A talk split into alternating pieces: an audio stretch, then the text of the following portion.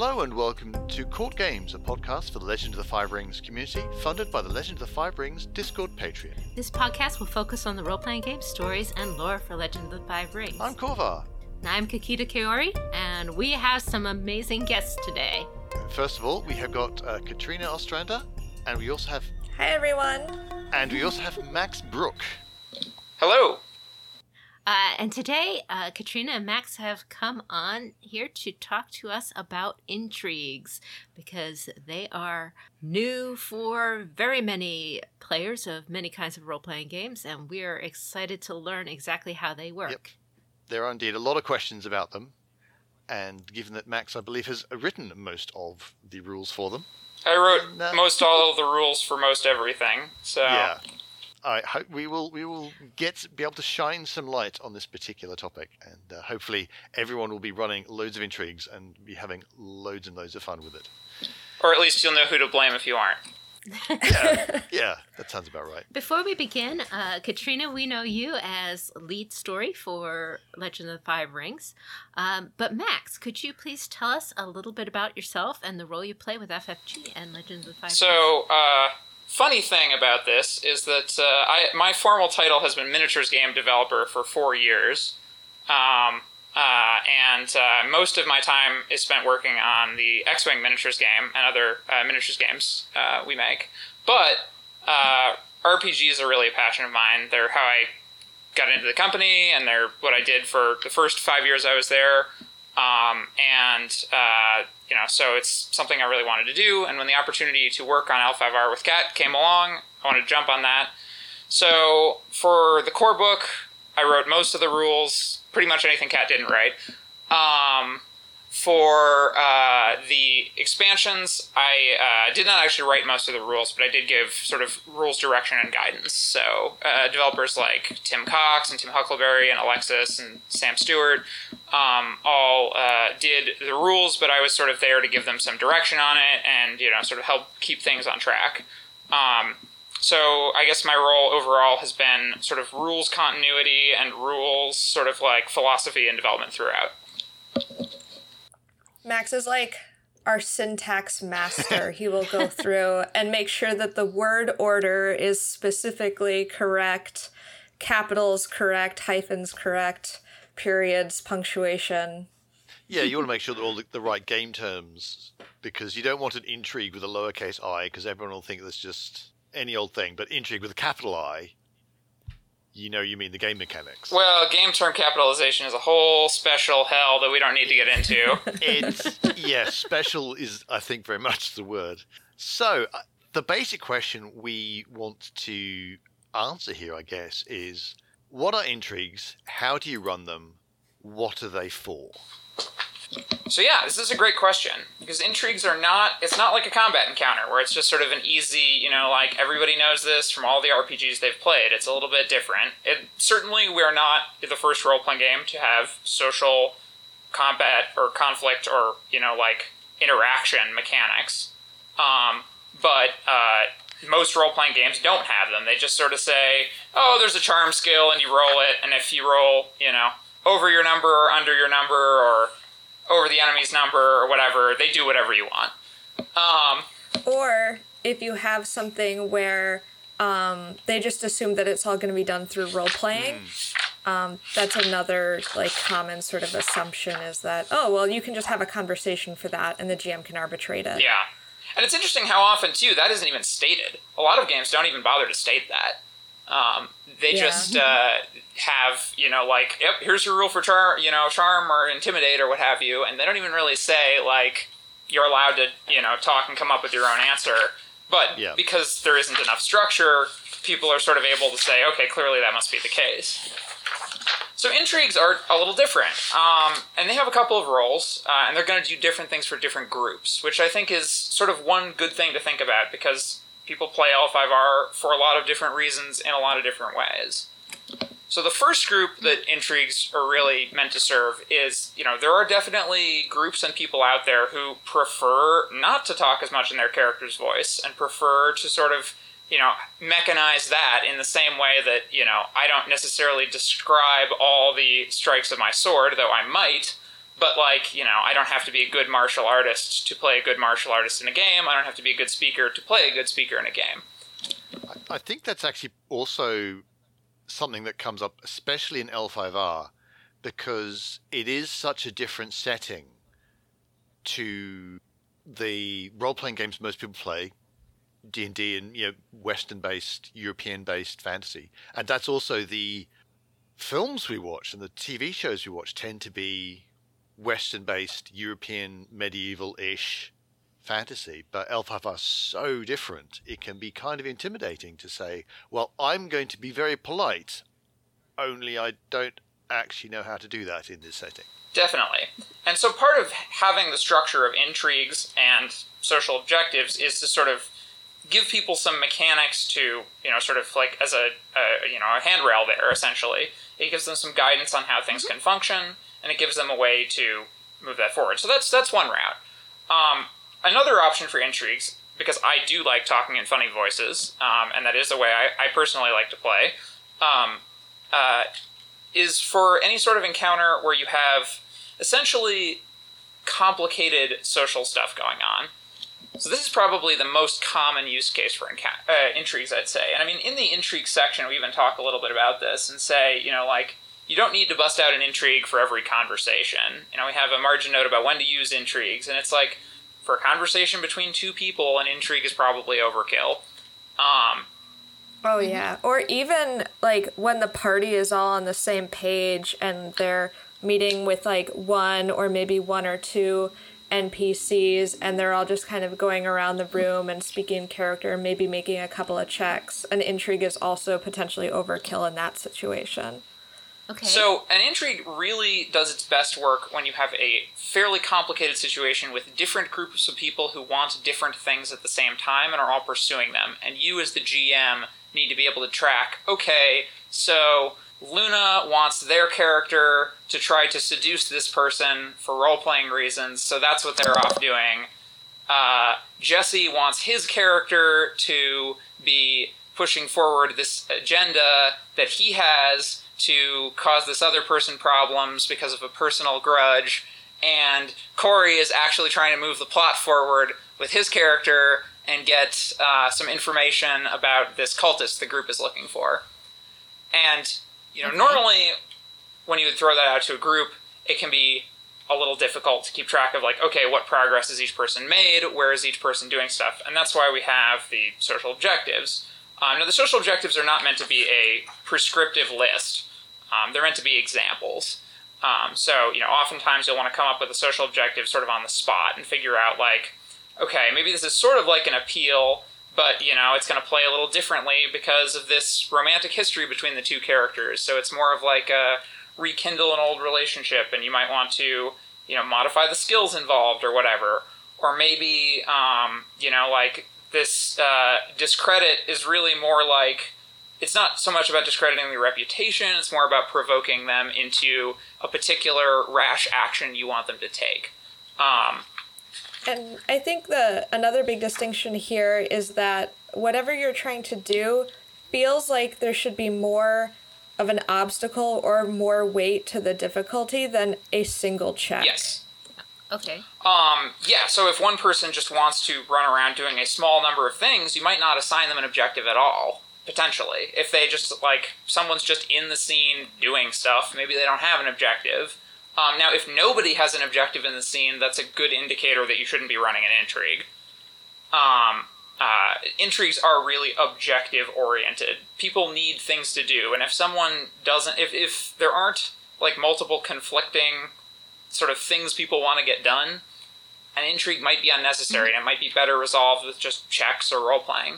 Um, I mean, you can yeah. also use you know objectives and the sort of momentum tracking system for a more linear thing. If you want to have multiple checks stack up toward a particular you know uh, narrative goal. I if you've if so one potential touch point that people can use when thinking about intrigues if they've played other role-playing games is that in Dungeons and Dragons 4th edition there were these things called skill challenges. Mm. And if you have any experience with a skill challenge, it's basically you need to get X number of successes before Y number of failures.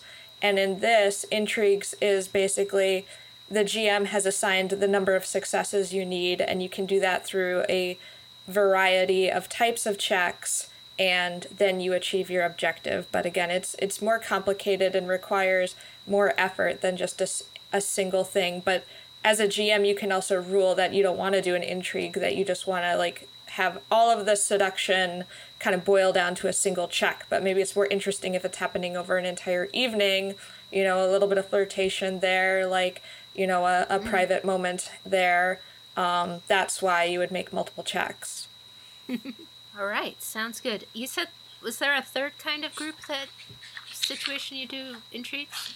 Um, uh, I what was I thinking about? I did have a third example. Uh, oh yeah, um, an intrigue. Uh, so it, it, we don't explicitly call this out, but I do think it is a it's a thing I've done a bunch of times, and it does work you can basically embed other an intrigue into other types of scene or other types of scene into an intrigue. So, for instance, if you've got one character dueling, maybe the other characters should be engaging in an intrigue around them. And because everybody's acting in the same narrative time frame, you don't have to worry about the sort of classic Shadowrun Decker problem of one person taking 18 actions for the other, you know, everyone else is one, um, because it's all happening in the same mm-hmm. sort of like time scale. Yeah, I rely a lot on intrigues um, as a way to do structured time. So to throw my party into an initiative order, um, so I can literally jump around them because, like at a banquet or even like a poetry competition where some people are competing and other people are sitting and watching and other people are hanging out somewhere else, I want to be able to kind of go in order, give share spotlight time with all of my player characters, and having an initiative order is a really great way to do that. Yeah, I think that's okay. a, a, very much an, an um, issue that comes into that. Well, does an intrigue always need an opponent? Or if how do you do social scenes if no one is actively opposing you, but maybe they aren't inclined to agree with you either? Like you have a, a bunch of villagers that uh, you're trying to persuade. That seems like a good intrigue thing, but the intrigues have a TN of a vigilance of your opponent, and we get really confused about the TNs for intrigues. Well, one thing to keep in mind, or momentum. One, one thing about um, oh, sorry, did you were you going to say something else? I, I said, or TN isn't right. Uh, momentum points goal is is being focus or vigilance. That's a recommended starting point, but the GM should modify that based on what makes sense. Um, and that's sort of a general rule that like TNs are not cast in stone. Like the GM can always modify the TN if it's appropriate, um, and should feel free to do so. If there's you know like snow on the roof that makes it harder to leap onto it, and you know then the GM should increase the TN to leap onto the roof. Um, same is true for setting momentum. Um, uh, if you know. Yeah, I think that's difficulty number in the text. Yeah. Yes. Um, yeah, I think you should definitely vary that based off of what feels good for how many times you want people to roll.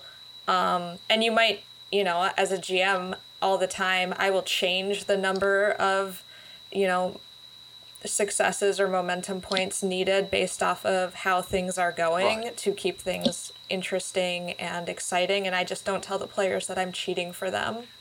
Yeah, yeah, you never tell them. you never yeah, you tell them. Yeah, Exactly. You don't tell the players the monster hit points, right? Is that what you're going to say? Basically. Yeah. No, or, and, and I, I, think that's exactly right. Um.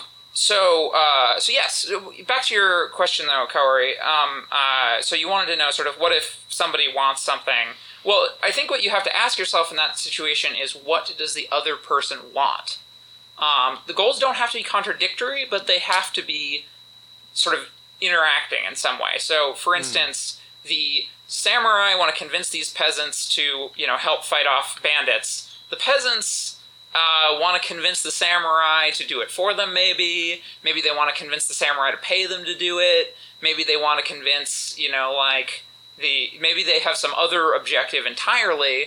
But you know, sort of like everybody has things they want, and so you f- need to figure out what does that person or group want in this situation, and then that should relate to their objective or become their objective. Right. so Um, it doesn't. It's, it's not necessarily um, they're trying to stop the other people or stop the players, but they may be trying to do something that might get in the way.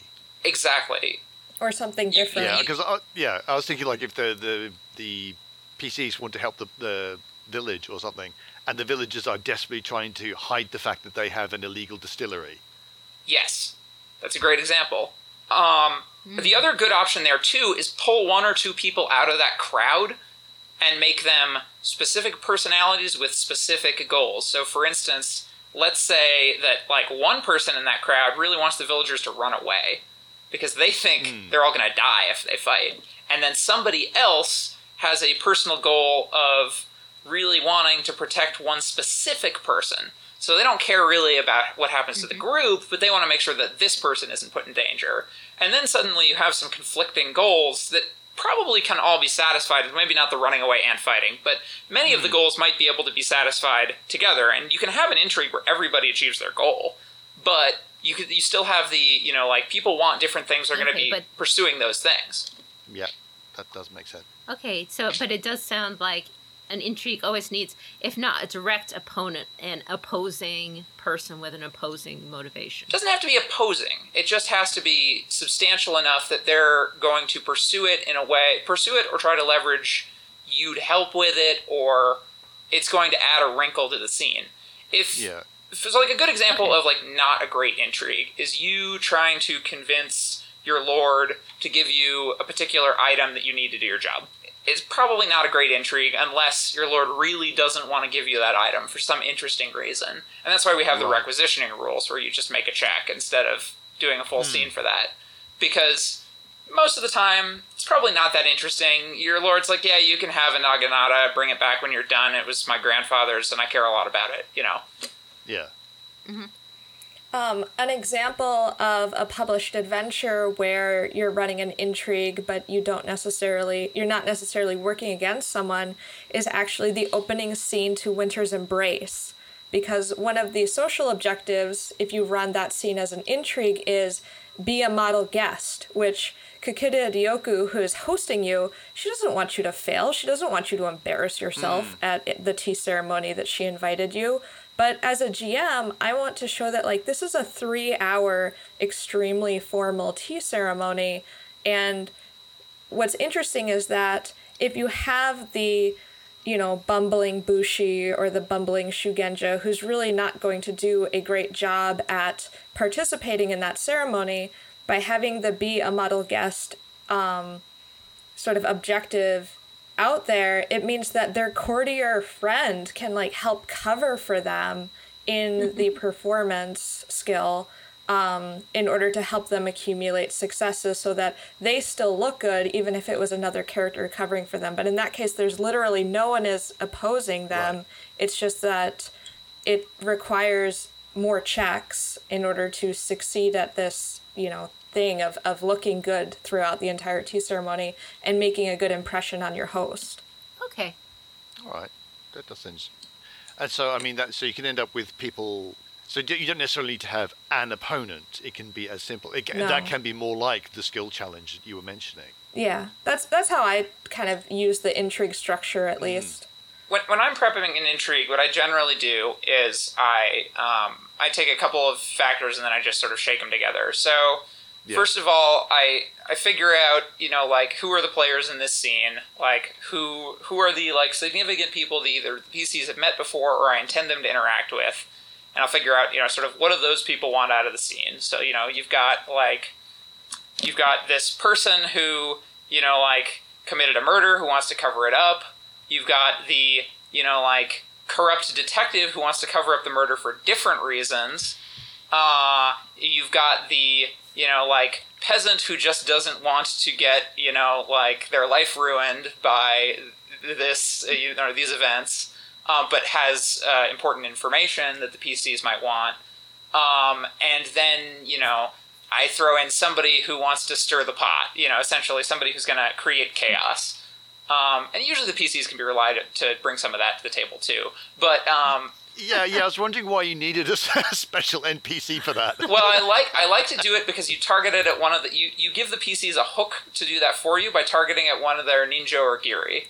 So you pick, hmm. you know, like, oh, well, so, you know, the easiest route would be to, like, just let this case, you know, be open and shut, let the murderer go free.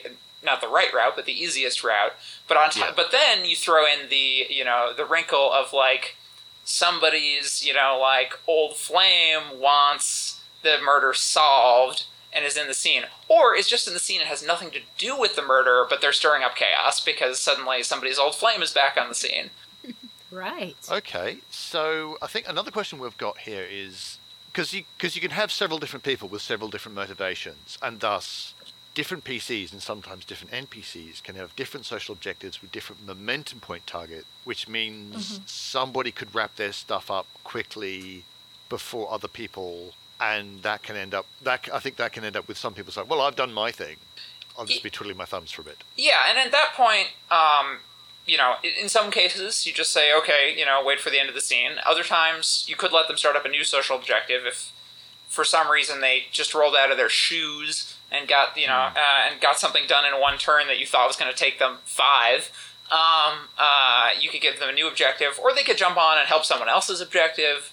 Um, uh, or they could just role play in the scene, and you could just, you know, every now and then you go back to them in the order, and you just say, "Hey, what are you up to at the party?" You know, oh, you have a chance to chat up some interesting person, and you, you know, like can use this to get a connection you can use later or something. So you can just throw in some like interesting background details or whatever. Um, Usually, though, when my players uh, run out of um, things to do to uh, help the group, they uh, take to doing things to uh, lightly undermining each other. Let's say. Um, well, a lot of our intrigues seem to be based on uh, scoring, y- whether you or your opponent or each character scores the most points. As long as a character was is in the scene, that that sends the boundary. There's also a natural time limit for many things, you know, involving people's strife. Um, what kind of ways should we make a time limit that we should be using to see how long a character is? I mean, if it goes too long, everyone's either strifing out or getting bored. Uh, if it goes too short, well, it can go really short if you roll well, really well. But um, how, how do we set the time limits for how long these intrigues last? Do you want to go first on this one, Kat? I can. Yeah, so I feel very strongly that there shouldn't be a defined time limit um, to the intrigue other than what is narratively appropriate for how long it would take to achieve that objective.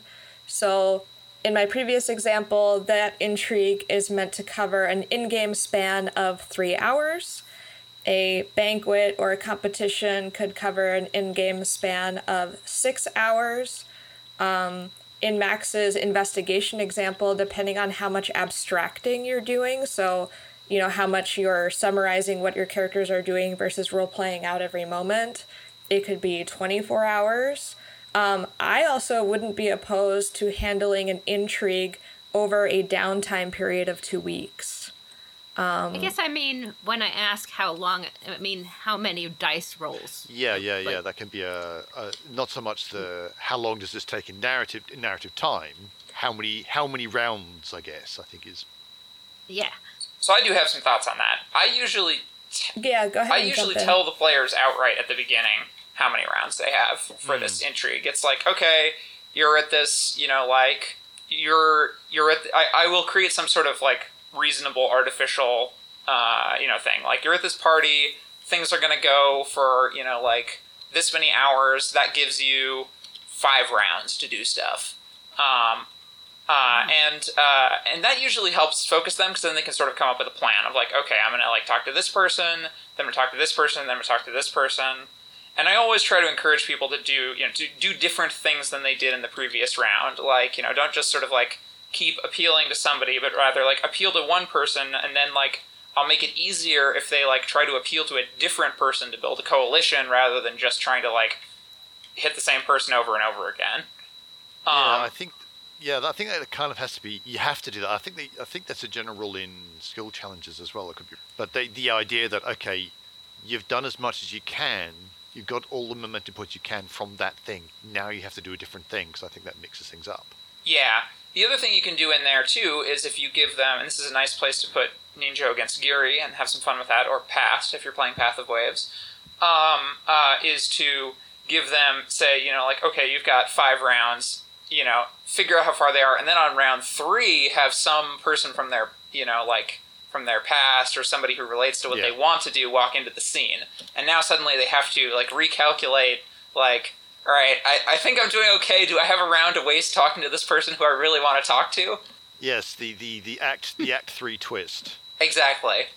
Um, uh, but I usually tell them outright how many rounds they have. Now, you know, again, you can always say like extenuating circumstances or narrative or appropriate narrative things allow that to expand. If somebody decides to light the building on fire, the party's going to wrap up early. Yeah. If yeah. somebody wants to spend their time doing that, I could let somebody like stall the party as like an objective that they're trying to solve that'll buy more time for other people.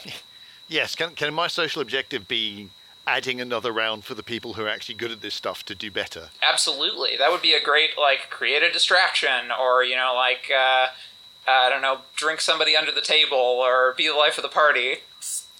Start the unicorn traveling Yes. song. Way- waylay the servant bringing the tea so that the they have to talk longer until the servant brings the tea. Exactly. So it sounds like, from what you said, that uh, you gave an example of five rounds. Um, so, like, two to seven rounds or something like that would probably be. Could be my general ballpark. Yeah. I wouldn't do more than seven generally because I feel like that's going to stretch your intrigue to like an hour and a half of like actual real world game time. Mm. Uh huh. And like most of my intrigues run between like 45 minutes and an hour and 15 minutes. And especially when I'm running games at convention, um, I, I really got to keep my eye on the clock for how long a given encounter is going to be. And so I might, you know, err on the side of lower and maybe do like three. And then, you know, depending on what people are, are up to and how familiar they are with the system, that'll usually get me like through an hour. Okay. Mm-hmm. That's what I was looking for. Yeah. Thank you. and, and the other thing you can do as well is you can always have an intrigue that goes on ice. You can have an intrigue that gets, you know, like partway through and then like, oh, tea is served, everybody has to stop. You know, oh, we go on this hunt. Okay, now we Mm. come back and we're politicking more. People are fresh, you know, but you're still We- we pursuing can- the same goals. There's no reason you We- can't put an intrigue on Yeah, yeah. pause. You can resume the intrigue when the fire's been put out or whatever. Exactly. Or, or even have an intrigue that you plan as like a you know multi you know multi encounter thing. Um, nothing really prevents that in the mechanics. So Yeah, I I suddenly realised that when we say time limit, there's there's literally the narrative time, how long it takes in terms of the character's perception, how many rounds it takes, which is the number of dice you roll, and also the real world time limit. And I think you have to take all of those into account. And I presume the limits are going to be different for each group because some people are going to say, no, we're fine spending three hours doing this, this is great. And some people go, no, no, no, half an hour, get it done. I think it Yeah, that's where it's good to have skills or like read up on pacing as a GM in general because like you can pretty much gauge your player's interest and speed things up as necessary or, you know, savor the moment if people are really enjoying themselves like you hmm. said. That's also something where like con games versus home games and Yeah. just your number of players is going to vary a lot too. I mean, it, it's interesting Yeah. because I've run L5R with you know as many as six people. I've run it with uh, as few as three players, um, and uh, you just get a very different feel. You know, if you are running with six people, a two-hour-long intrigue is a pretty tough sell because most a two-hour-long anything is a pretty tough sell because most of that's going to be downtime for most of the players. Um, combat, at least, you have a bit of the sort of like role player's expectation of that. Um, you know, but with Yeah. intrigues, you know, I, I, I will probably plan them a little snappier because I know they'll slow, they'll bog down a little more.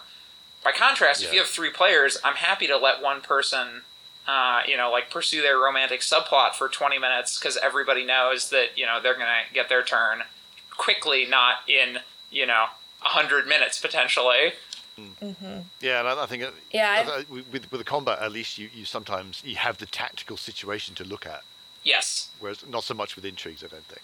Yeah, there's a, there's a they're a little bit little tactical, bit. but not Yeah, not not like a combat. No, definitely not. And they're not really intended to be as you know tactically heavy as combat.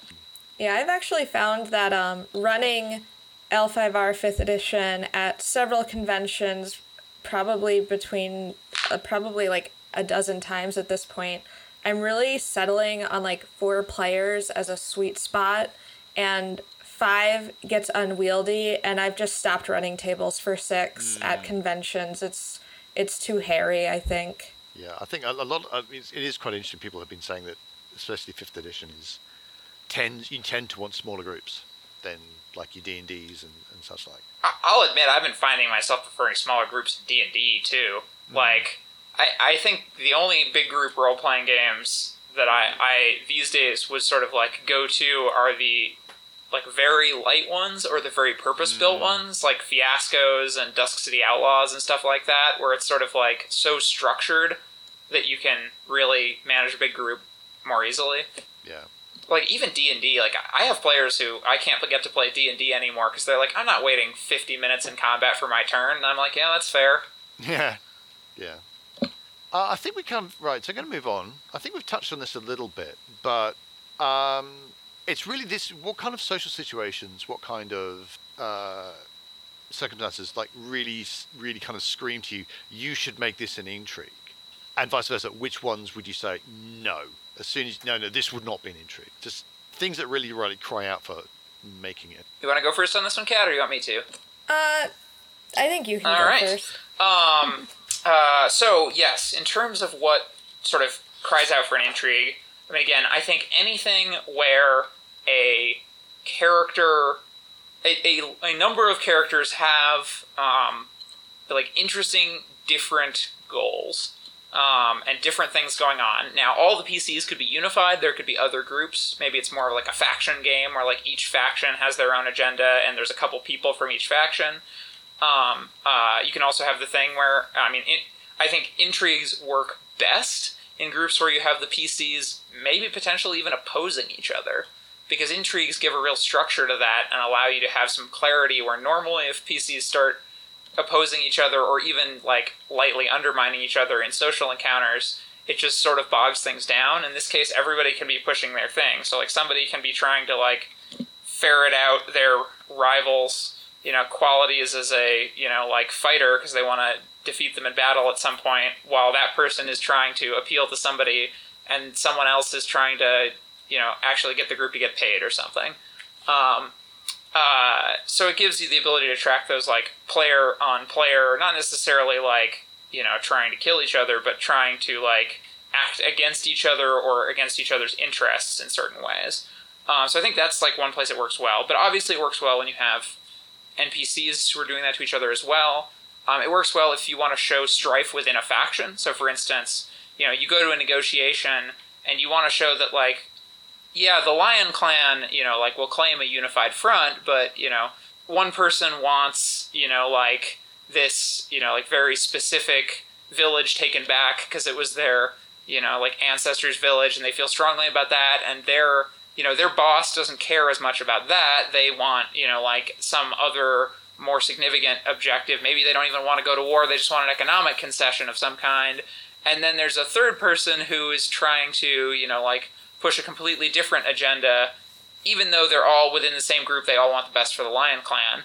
Because that creates something that the players can sort of bounce off of and exploit and be like, oh, well, we want to avoid a war, so maybe we actually throw in behind, you know, this moderate who wants to, you know, like deal with this with some sort of, you know, economic resolution um, or whatever, or or maybe we do want a war and we want to, you know, like help this firebrand within the enemy camp so that you know we have casus belli, um, uh, and so it gives you the ability to portray the like the nuances of the setting.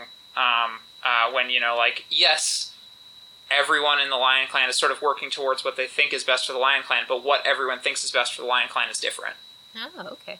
Yeah, just to add on to that, I think that I'm willing to evaluate whether I need to get into the structured time of an intrigue anytime that I'm having a set piece social encounter if the PCs are wanting to pursue different things, just like Max said. So any sort of banquet scene, um, doesn't have to be an intrigue, but again, if you're tracking different people doing different things, that might, you know, warrant an intrigue. Like a moon viewing party could be run as an intrigue if people are, you know, splitting up.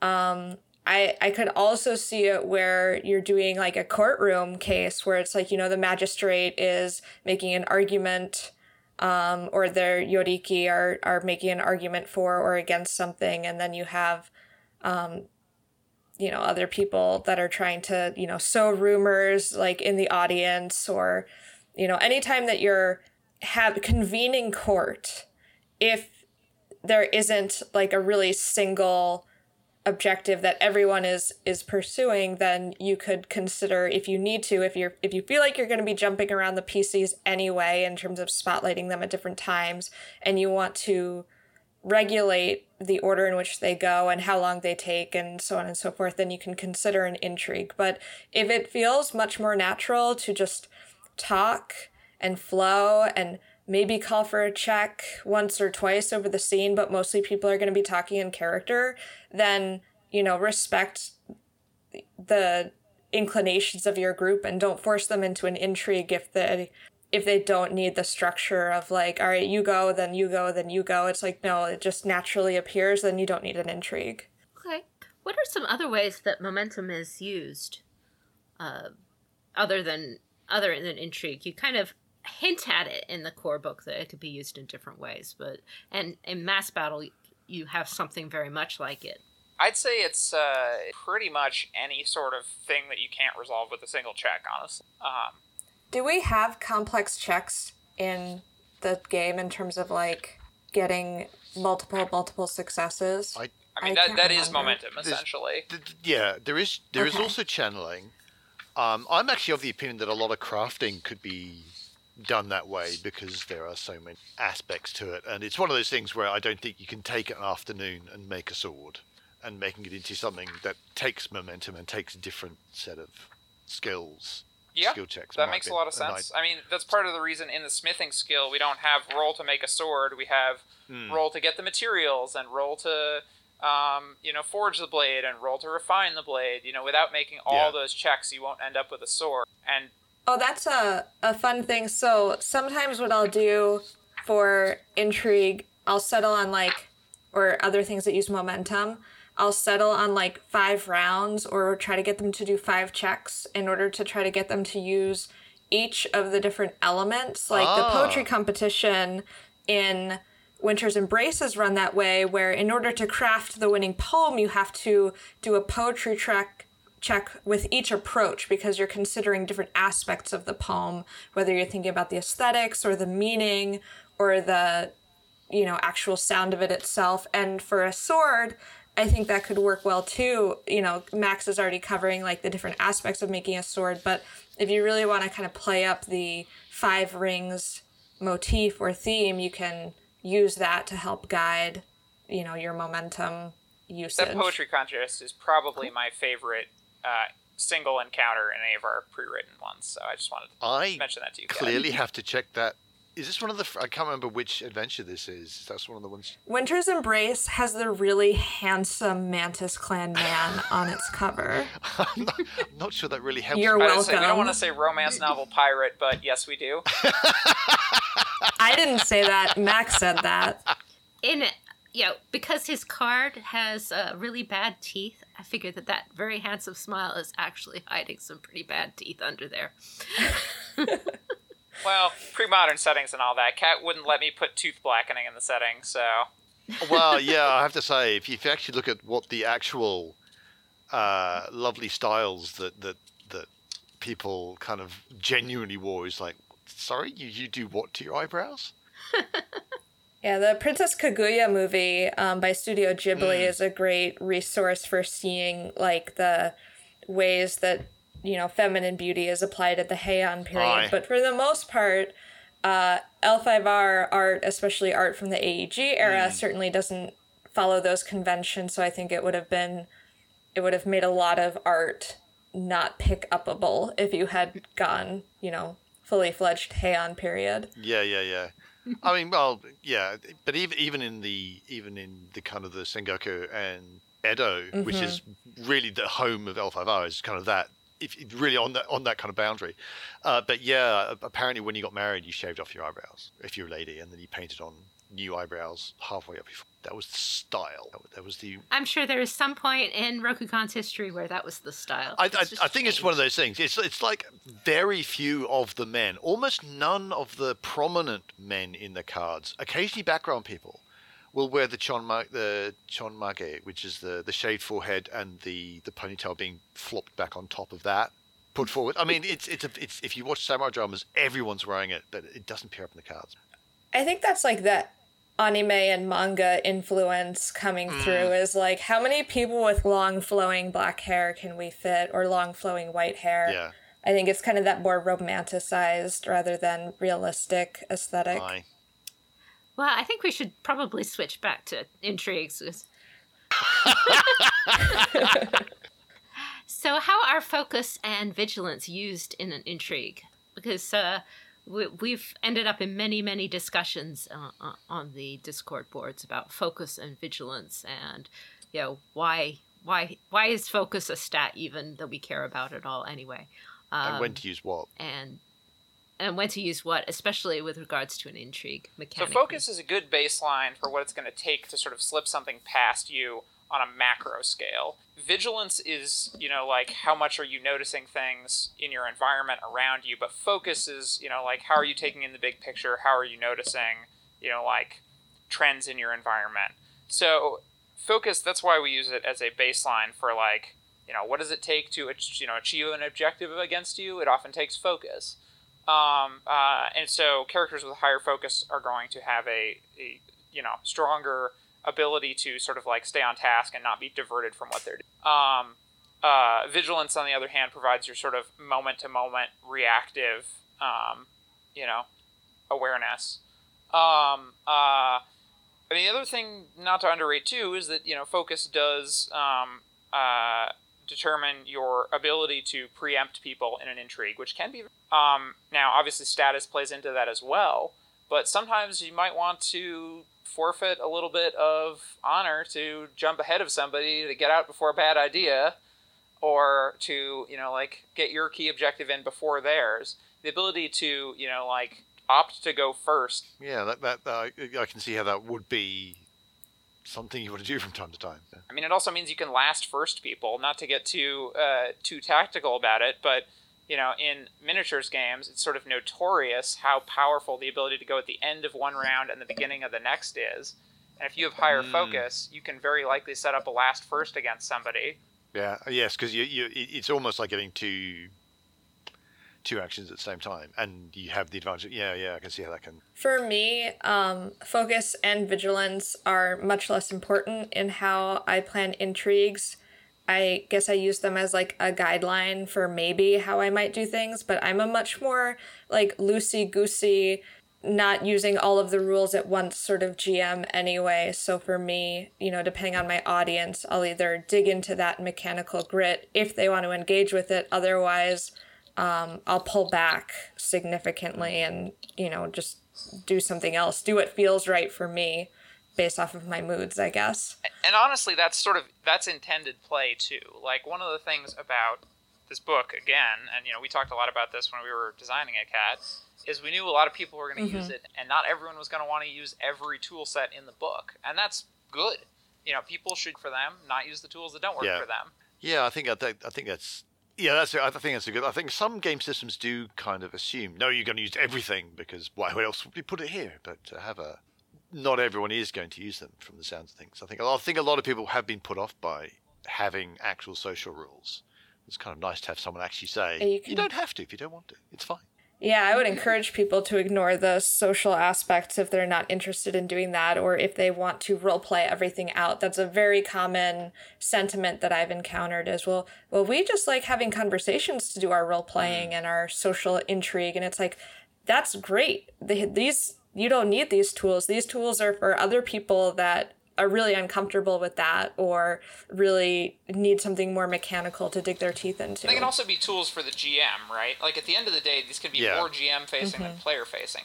From From the player side, they can just be talking, and the GM can just sort of award momentum Mm. points as they see appropriate. We even talk about that, but it's just like for me as a GM, if I've got five players doing five things, I need to write something down, or I'm gonna forget Yep. what it was that Aaron wanted to do while Jesse's yeah, talking. yeah, yeah. Yeah. I think I think that's actually a big key aspect of it that I haven't really considered. That it's actually more for the GM when yeah you're trying to keep track of a bunch of stuff. So okay, we're making this an intrigue, so I know what's going on. That's exactly it. Uh, I, I I kind of know the answer to this question, uh, but I think I think this is something that people want to have. It's a question that comes up because people want it to, to like be, be sure about it. So this is stances and how they apply in intrigues.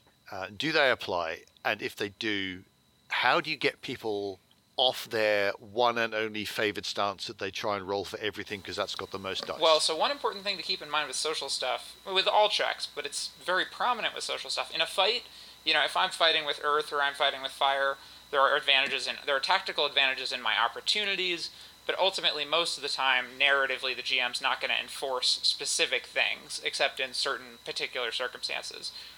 On the flip side, with social stuff though, you can only achieve certain ends with certain rings. If you want to, you know, like get, you know, trick someone or get the better of them, you're gonna have to use air. Um, you don't really have another choice. Um, if you want to sort of like, you know, get someone's, you know, passions flared up, you're gonna have to use fire. Um, and so if you want to achieve a particular end, you need to do it with a particular ring. Um, and so that's sort of built built into that, and that's how you get people off their things. Is if you know somebody says, "Okay, I want to do this with this person," you as the GM can say, "Great, that's going to use this ring. You're going to need to do that." Um, uh, and you know maybe then you negotiate a route where they say, "Well, what if I take this other different tack to try to get sort of result for me?"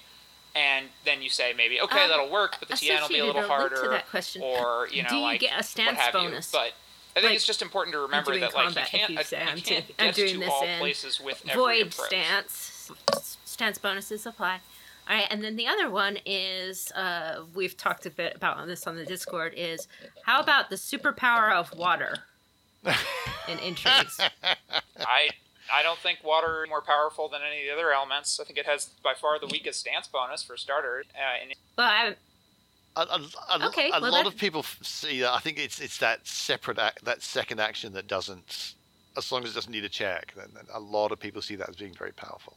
In intrigues, though, well I, actually it's it not in intrigues but the superpower of water is that it's the charm approach Oh yeah, yeah, yeah, yeah. and so you use it for all persuasion Mm, Well- mm.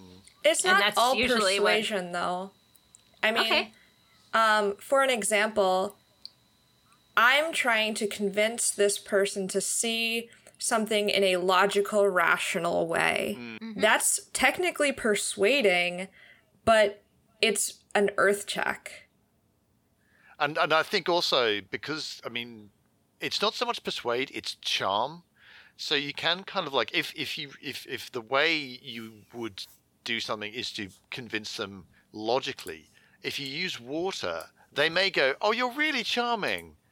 You're dumb because you don't understand the logic, but you gosh, you're charming. You know, so it might. I, I think that's a good mm-hmm. example. So I mean, another another way I tend to think about things for um, the social skills Right, is right. that uh, one of the limitations of water is that you know, sort of like water doesn't get people to act on things. Water kind of gets people to want things. Water gets people to you know like think about things in certain ways, but it doesn't really spur people to action. oh, okay Um, if I want somebody to really do something, I'm probably going to need to use another approach. But water is going to help me get there. So if I want to sort of one-two punch them, I'll start with charm, and then I'll go into incite or trick or reason or enlighten. Because at the end of the day, getting somebody to sort of like building a rapport with someone isn't, like, you know, and that's one of the specific examples under games, or like, um, you know, cultivating loyalty from someone. Um, these aren't things that are necessarily going to like get an action immediately, and they're certainly not going to get them to do something they weren't sort of already inclined to do. Uh, you know, water flows downhill, right? It sort of takes the easiest path, and that's what you sort of encourage people to do with water socially. You take the easiest path. That's not going to get someone to do something hard or that they don't want to do. Another thing with uh, the charm approach for social skills is that have you ever met someone in real life that's really charismatic and so you're more inclined to do them a favor just because like they seem like a really nice person and they asked in a really nice way?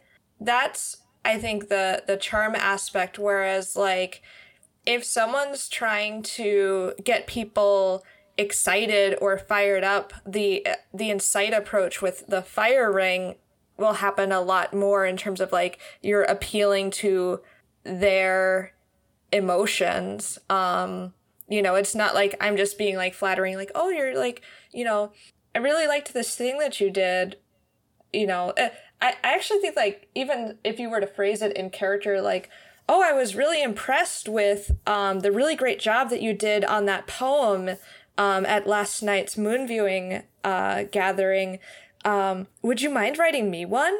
Um, actually could be interpreted as fire because you're trying to like rouse their their emotions specifically of pride and i associate that with fire over water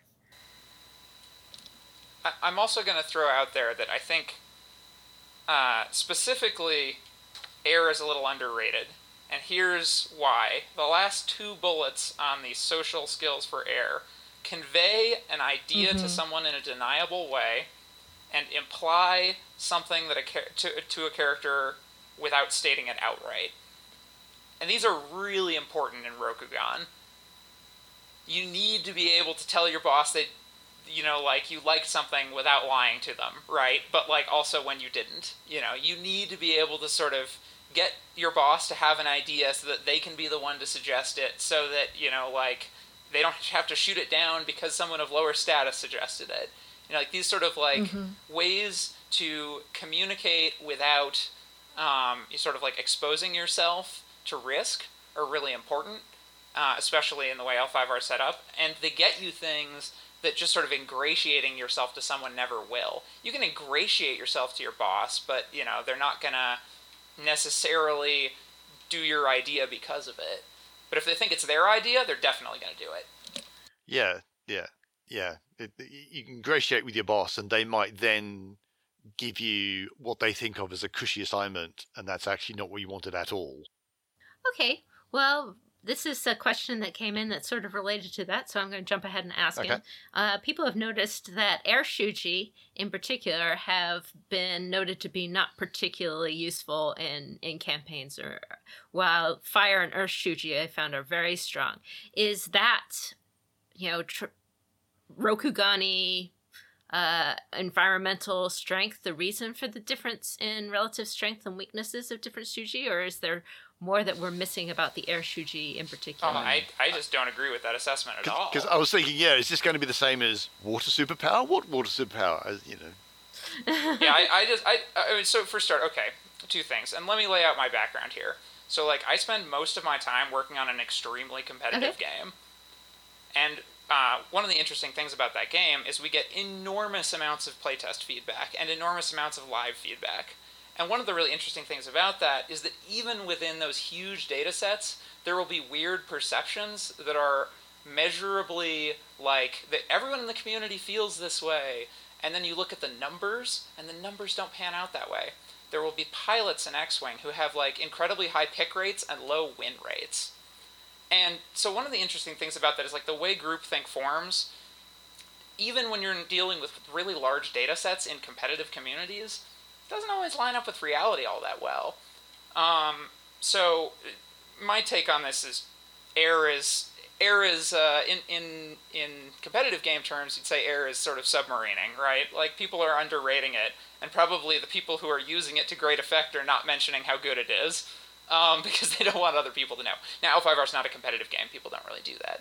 Um, but uh, but I do think Air is, is underrated for its shuji. Um, it, it, does stuff that the other shuji don't do. Uh, Air lets you communicate with people uh, without people knowing about it, which is incredibly valuable at court. Um, it uh, lets you rapidly accelerate any sort of rumor spreading you want to do. Maybe that's something you don't want to do, but I'd see that as a pretty useful tool in any sort of uh, you know like social game simulation.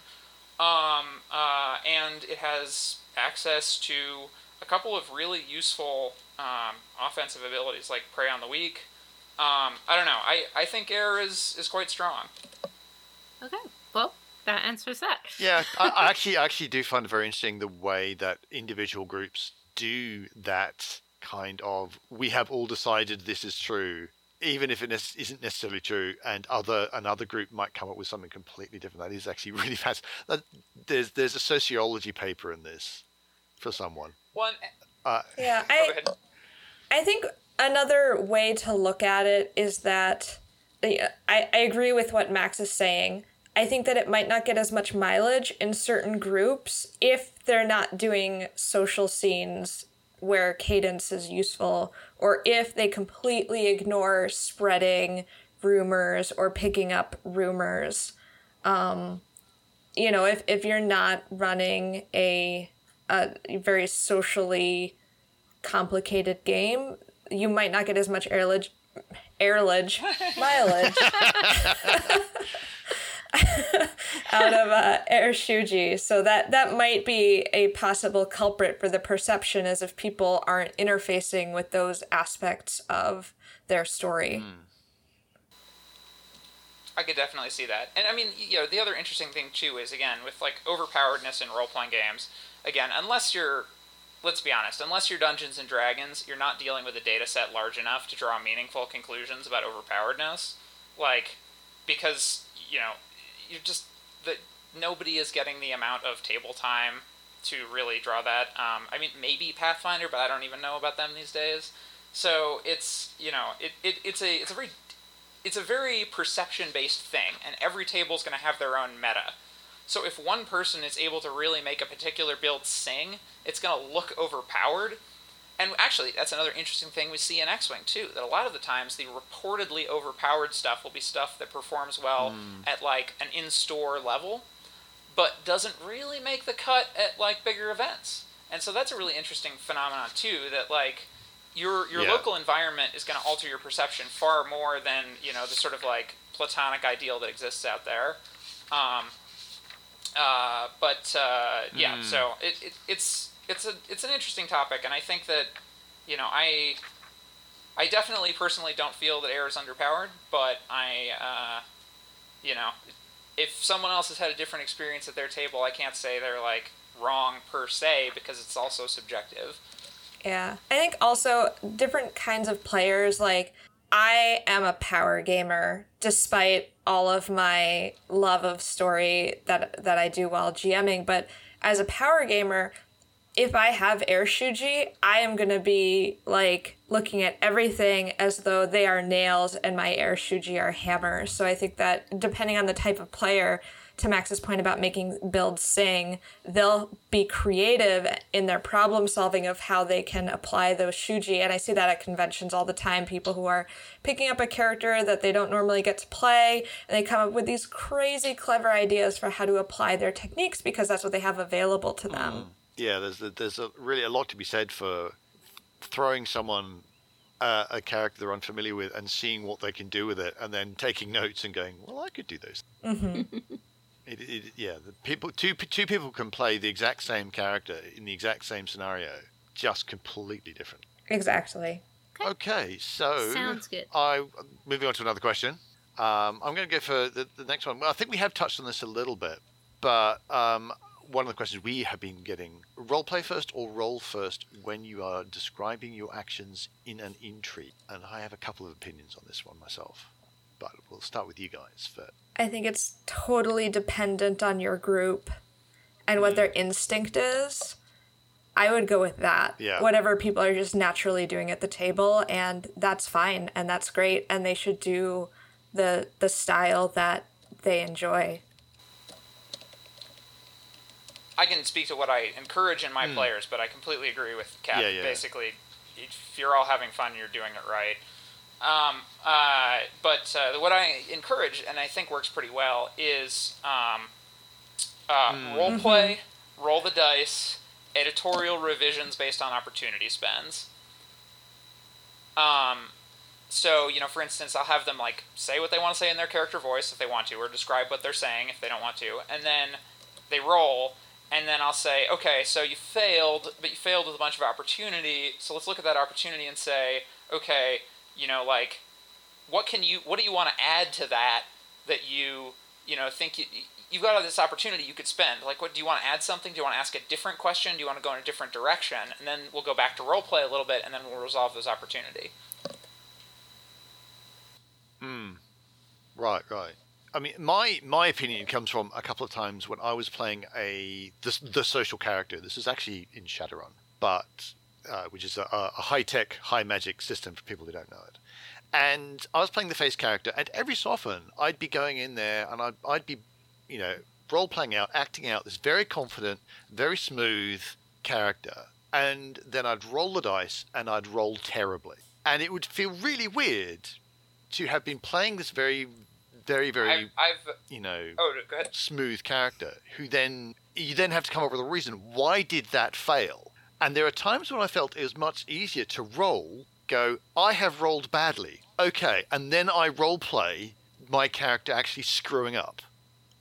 If you s- yeah which which which, which i i there are times admittedly this is this is if you are comfortable with playing a very social character and role playing a very social character and then and and you are willing to kind of go, oh, I rolled badly. Fine, I'll role play having rolled badly, as opposed to I was really persuasive there. That should be reflected in the game mechanic. Well, that's interesting because in that case, your dice are reflecting your competency, hmm. not necessarily the reception. Yes, because that is the other thing. Because I've also had the exact same the, the the that situation as a GM where someone's done all the right things. It's actually in L5R, so someone's done all the right things and they're role playing very much to the Oh, setting, yeah. and they're they, you know, giving out just doing all the right things, and then they roll appallingly badly, and I suddenly have to improvise. Why did that gift completely aggravate the person they're giving the gift to? Which is sometimes quite hard.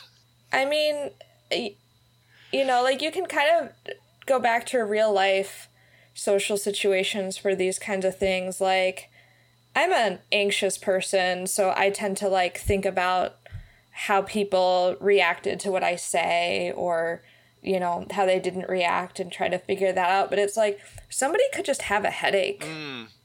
And you know like it it isn't me at all and like becoming okay with the fact that i can't you know control how people receive things like Yeah, yeah, you yeah. don't know how much sleep they've got what kind of like feeling they have if like you've accidentally brought dredged up some memory that is really upsetting for them like bringing up rats Yeah. as like a, a joke in like role-playing games and then realizing that like in real life this person like has rats in their house and it's like really upsetting for them right now yeah, um, I, I seem to call I, I the, the thing I came up with on the fly was the gift you gave was a kite. He hates kites. You could not have known that. It's just unfortunate. And Yeah. that, that worked okay, but it, it sometimes I think I think it was just the, the kind of oh uh, mm, uh, I have to do something now. Uh, Another thing I'll do in that uh, time too, and this you know this one you don't want to tell your players you do this um, because it uh, ruins the the grand illusion of parody. But um, uh, let them succeed at cost. Um, you know we don't have a hard codified succeed at cost mechanic, but sometimes it's more narratively satisfying and fitting. Um, and in cases like that, you know, it's just like, oh yeah, you do give this really good gift. Uh, as a result, you get uh, this high prestige assignment that's also really dangerous. yeah, yeah, actually, yeah. The the, the kind of um, you have you have over succeeded. You haven't failed. You've over succeeded.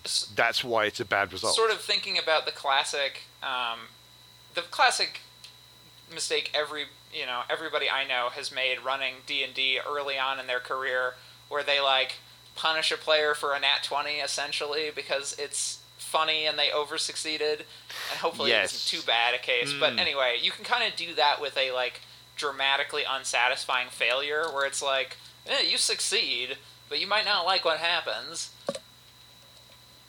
Yeah, yeah, yeah, yeah. I think I think actually I'd it, a- a succeed with cost thing, the kind of the fail forward, uh, is is um, I, I like that as a mechanism, and it's obviously quite a good thing to to. Uh, I think that's yeah. If if you can find a way of doing that, that also helps in situations where yeah, you did all the right things, but still you failed badly. Which even in combat is like, why is my completely awesome mega fighter fumbling? What happened? And yeah, here's what might have happened. So, so what's interesting in those cases too is that if if there's a good role playing aspect, like R O L E Mm. playing, I would say go ahead and reduce the TN, Yeah, or maybe don't even have them roll. Like I do that a lot in social encounters. Yeah. Is like if you said the precise thing that so and so wanted to hear, or if they wanted to do that anyway and they're inclined to like you, don't make the people roll for it. It's just like, oh, like they were already inclined to do that sort of thing, or you know, you gave them exactly the argument that like they needed to understand in order to do this, and then it's like you reward the role playing R O L E, you know, and maybe you don't have them roll to present their kite at all if you as a GM have decided that this will automatically go well. yeah, yeah, yeah.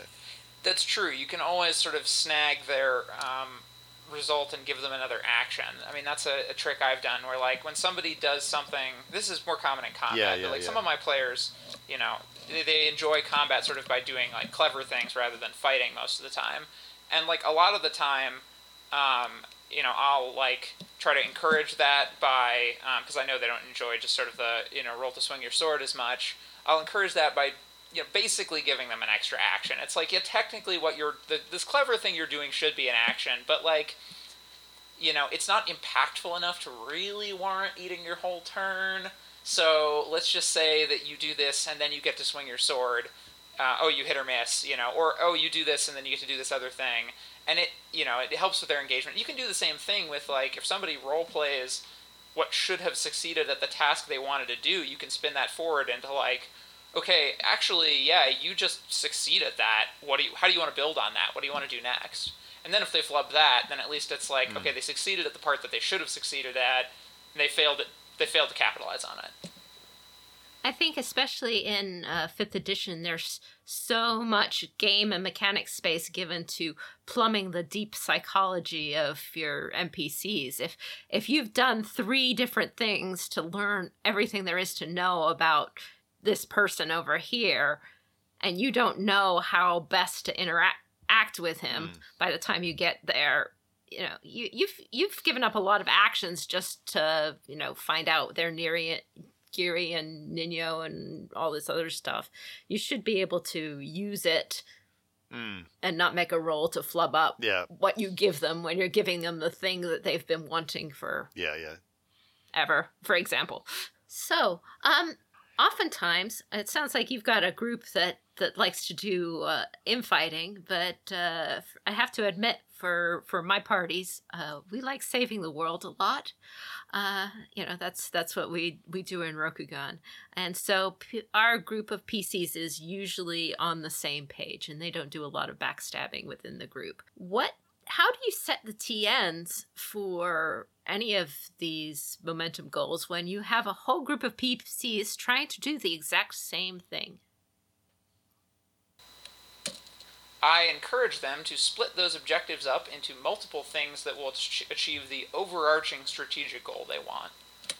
So instead of them all saying, we want to persuade, this person, I will say, great.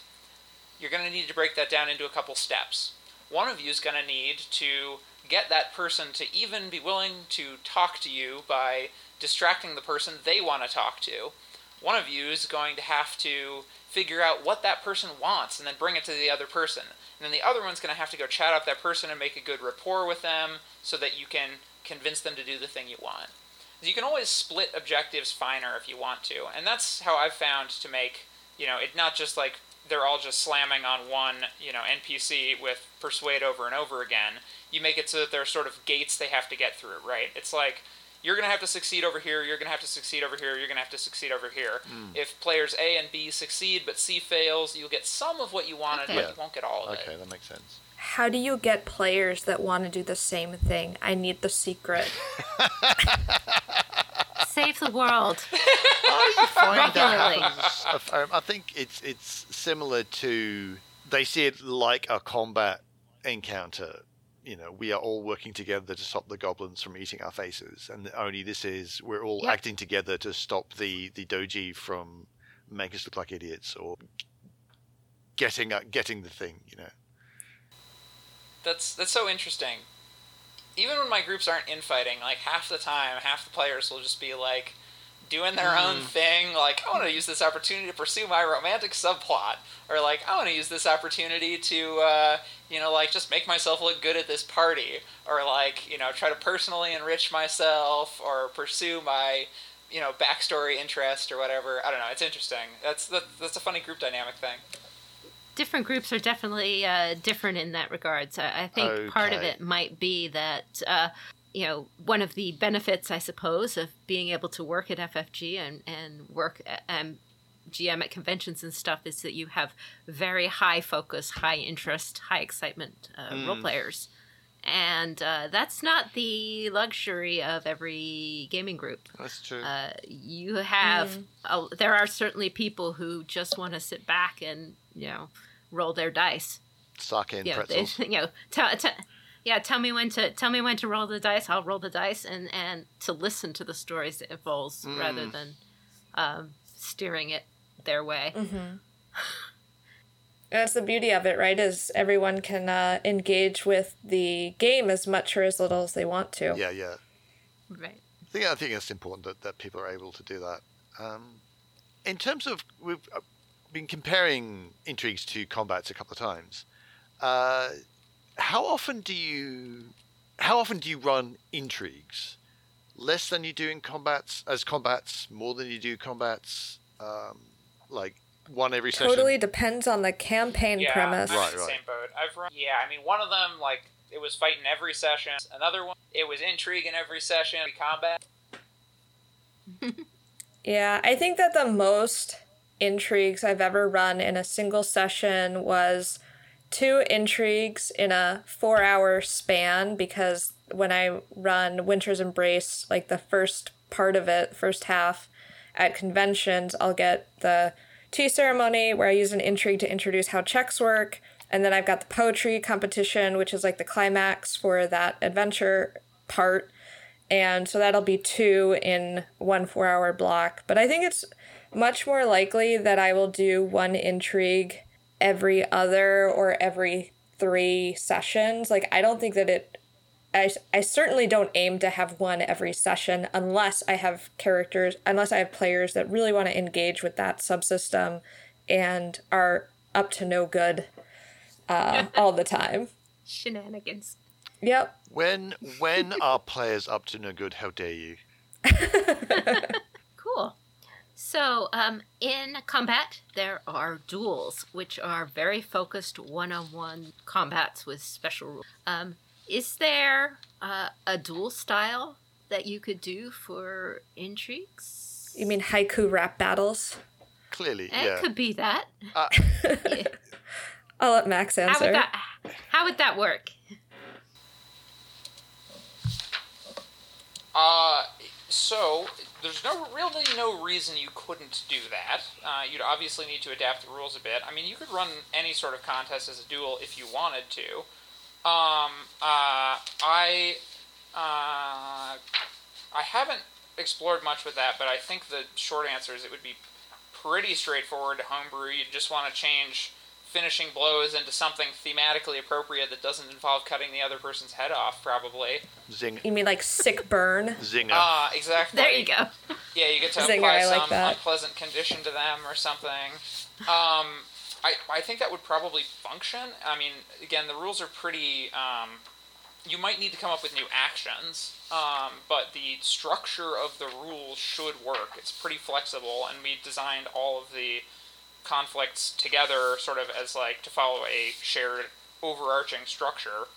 Um, so, I mean, you could sort of import the stare down into uh, i- import some of the actions from intrigues, import the stare down. You might still want to have momentum just so that you have pressure to like do stuff other than just wear down each other's composure. So I'd probably do something where you're trying to get some. No, I mean, I, I think this would probably be mus- most useful for like a courtroom situation. I'm having Phoenix Wright flashes here. Um, so you know, you have like two people trying to persuade a judge or something, essentially, or Yeah, Yeah, that's a scenario that I would think would actually be most common for something like this. So if, if you wanted to do that, yeah, you'd probably set a you know like number of momentum points they need to achieve with uh, various actions to the judge slash you know actions against each other. Um, you'd set a so- social objective, um, but then you'd also have the opportunity to sort of have them deliver a sick burn that maybe you know knocks out some number of the opponent's momentum points or maybe it's an auto disqualification. I mean you'd need to figure out the like particulars of how those two things work.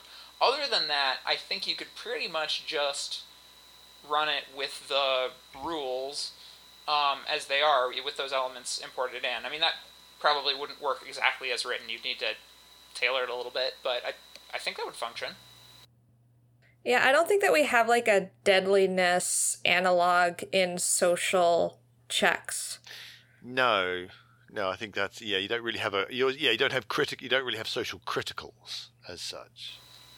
Well, you Yeah. could you could do something with focus here and have it uh, have it be that you can knock out a number of momentum points equal to their equal to your focus or something, or you know something like that.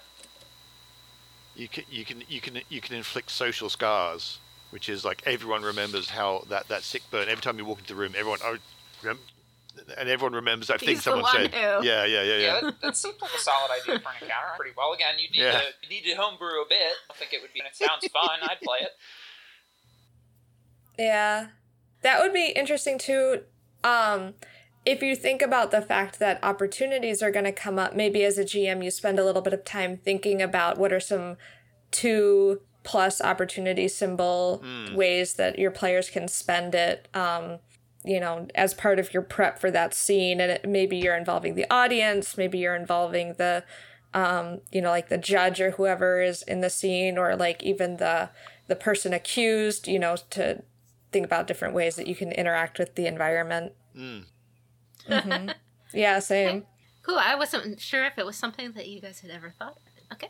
So, Yeah. I think we discussed the fact that duels could be done for now, the, the rules would work that way, but we didn't we didn't Mhm. explore it deeply.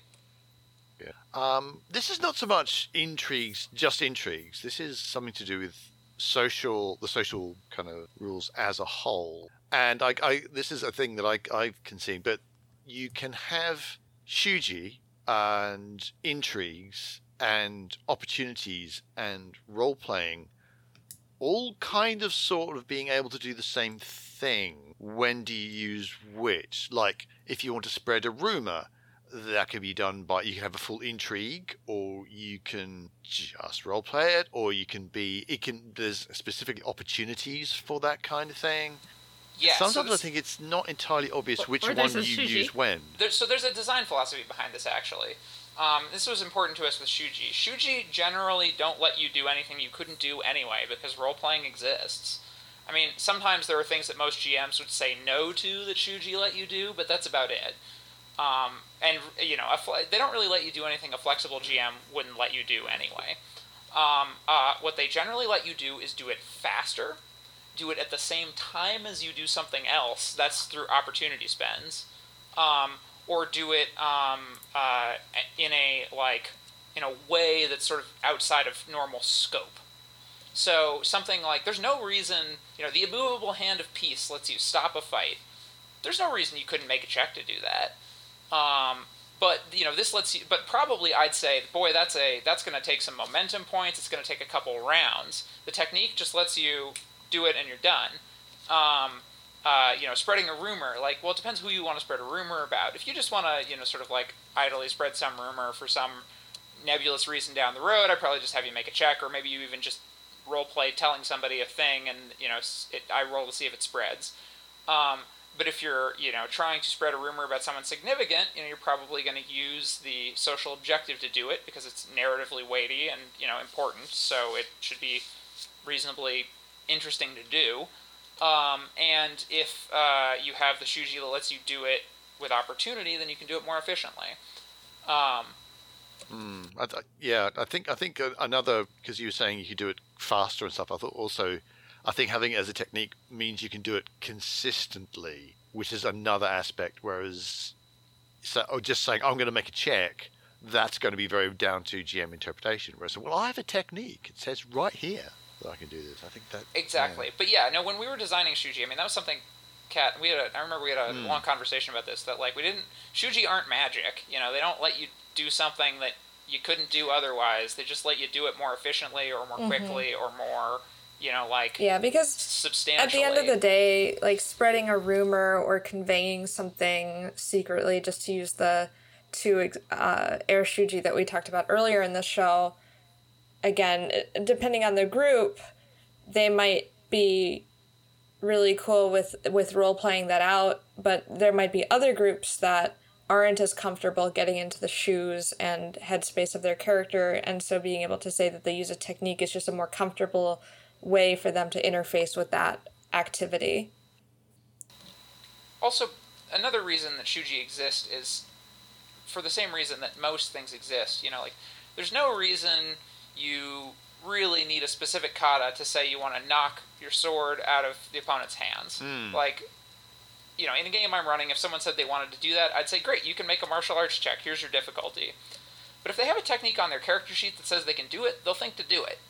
Um, and so it's not just a it's not just a you know sort of like a, a power in a tactical sense. It's a reminder that this is the sort of thing you can be doing.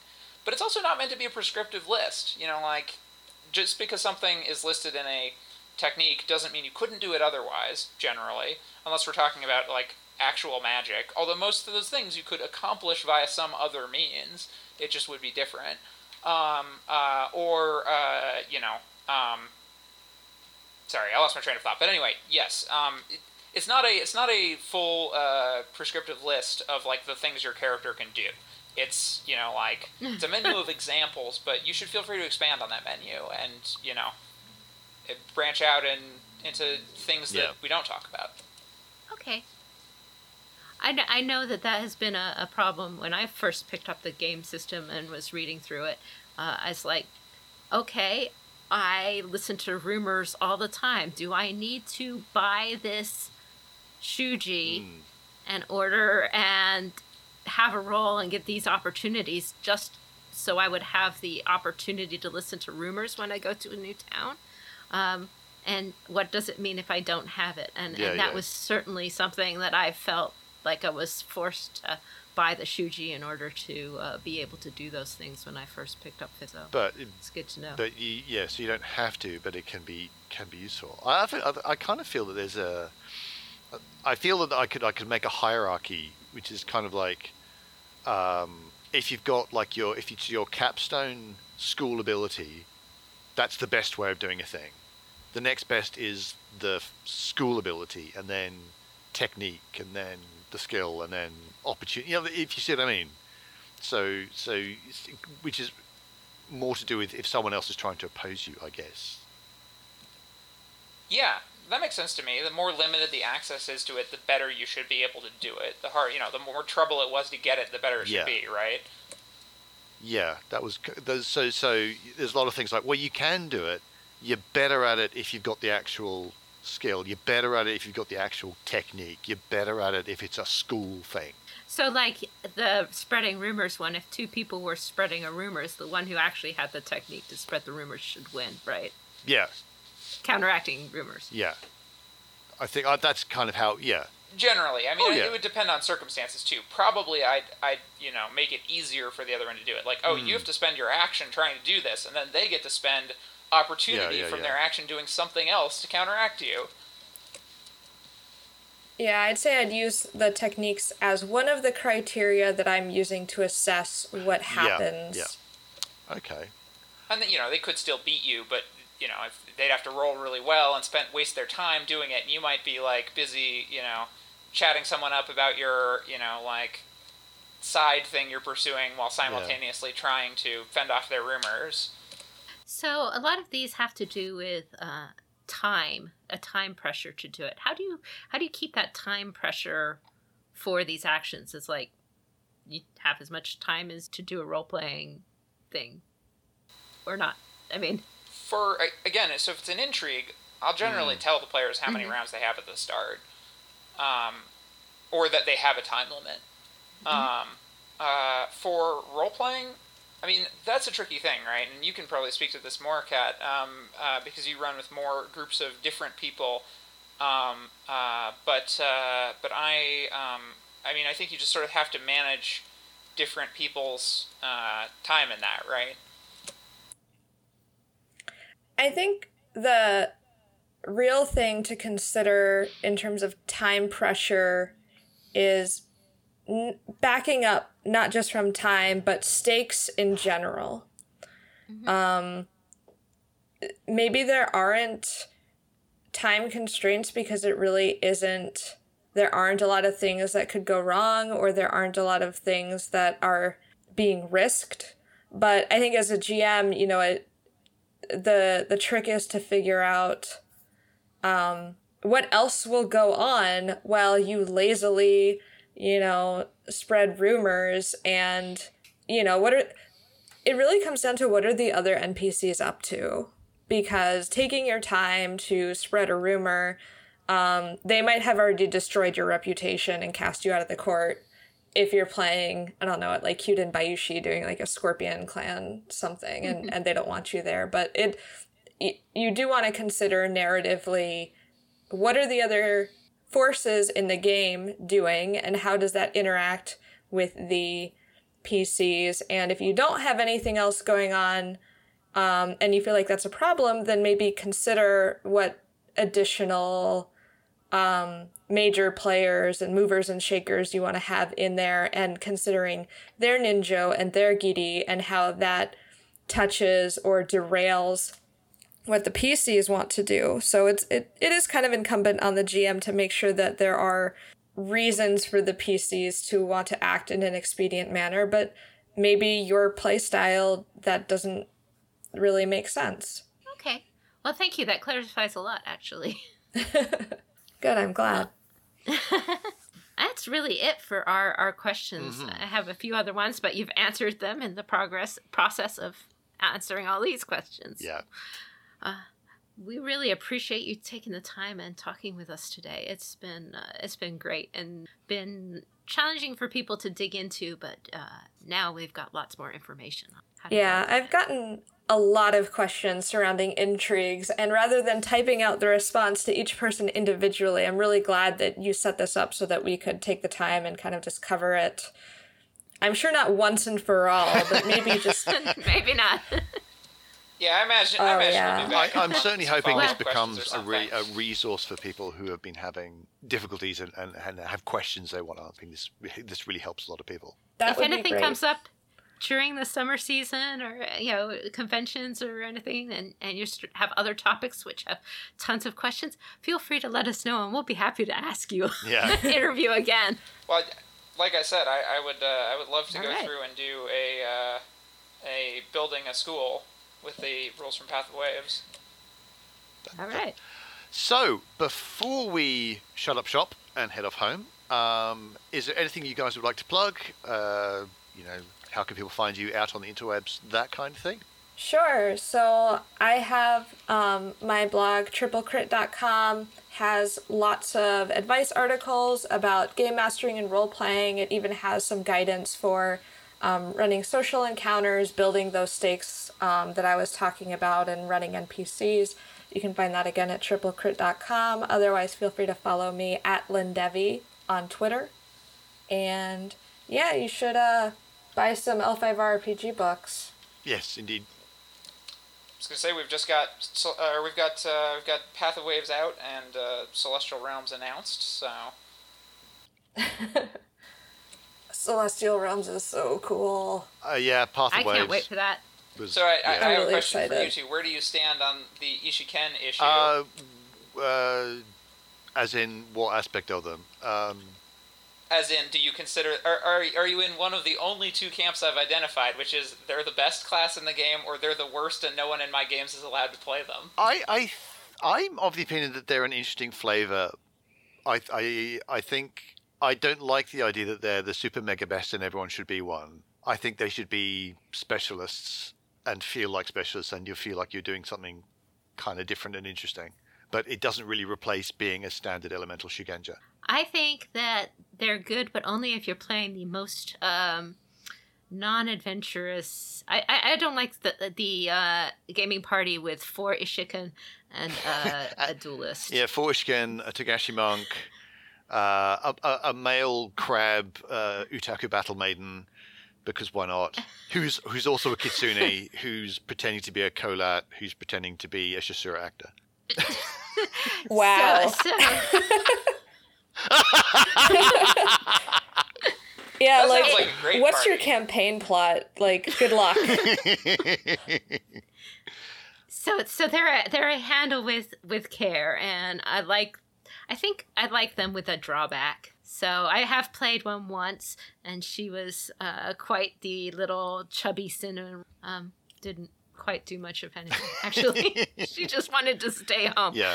Um, you mean she didn't have her name used by an Oni to enter the mortal realms after accidentally being a conduit for otherworldly forces?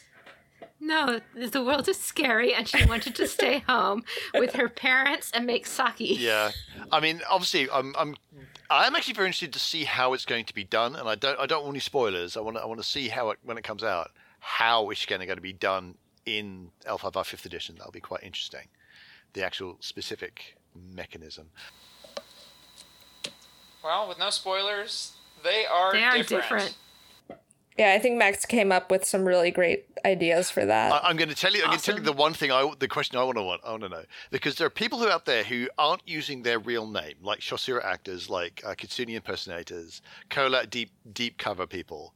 What happens if someone tries to use because you can you can give your name to an oni or you can give an, someone else's name if you've saved their life or you've got that kind of bond with them. What happens if you use someone's name and it turns out it's not their real name? There's a question I want answered.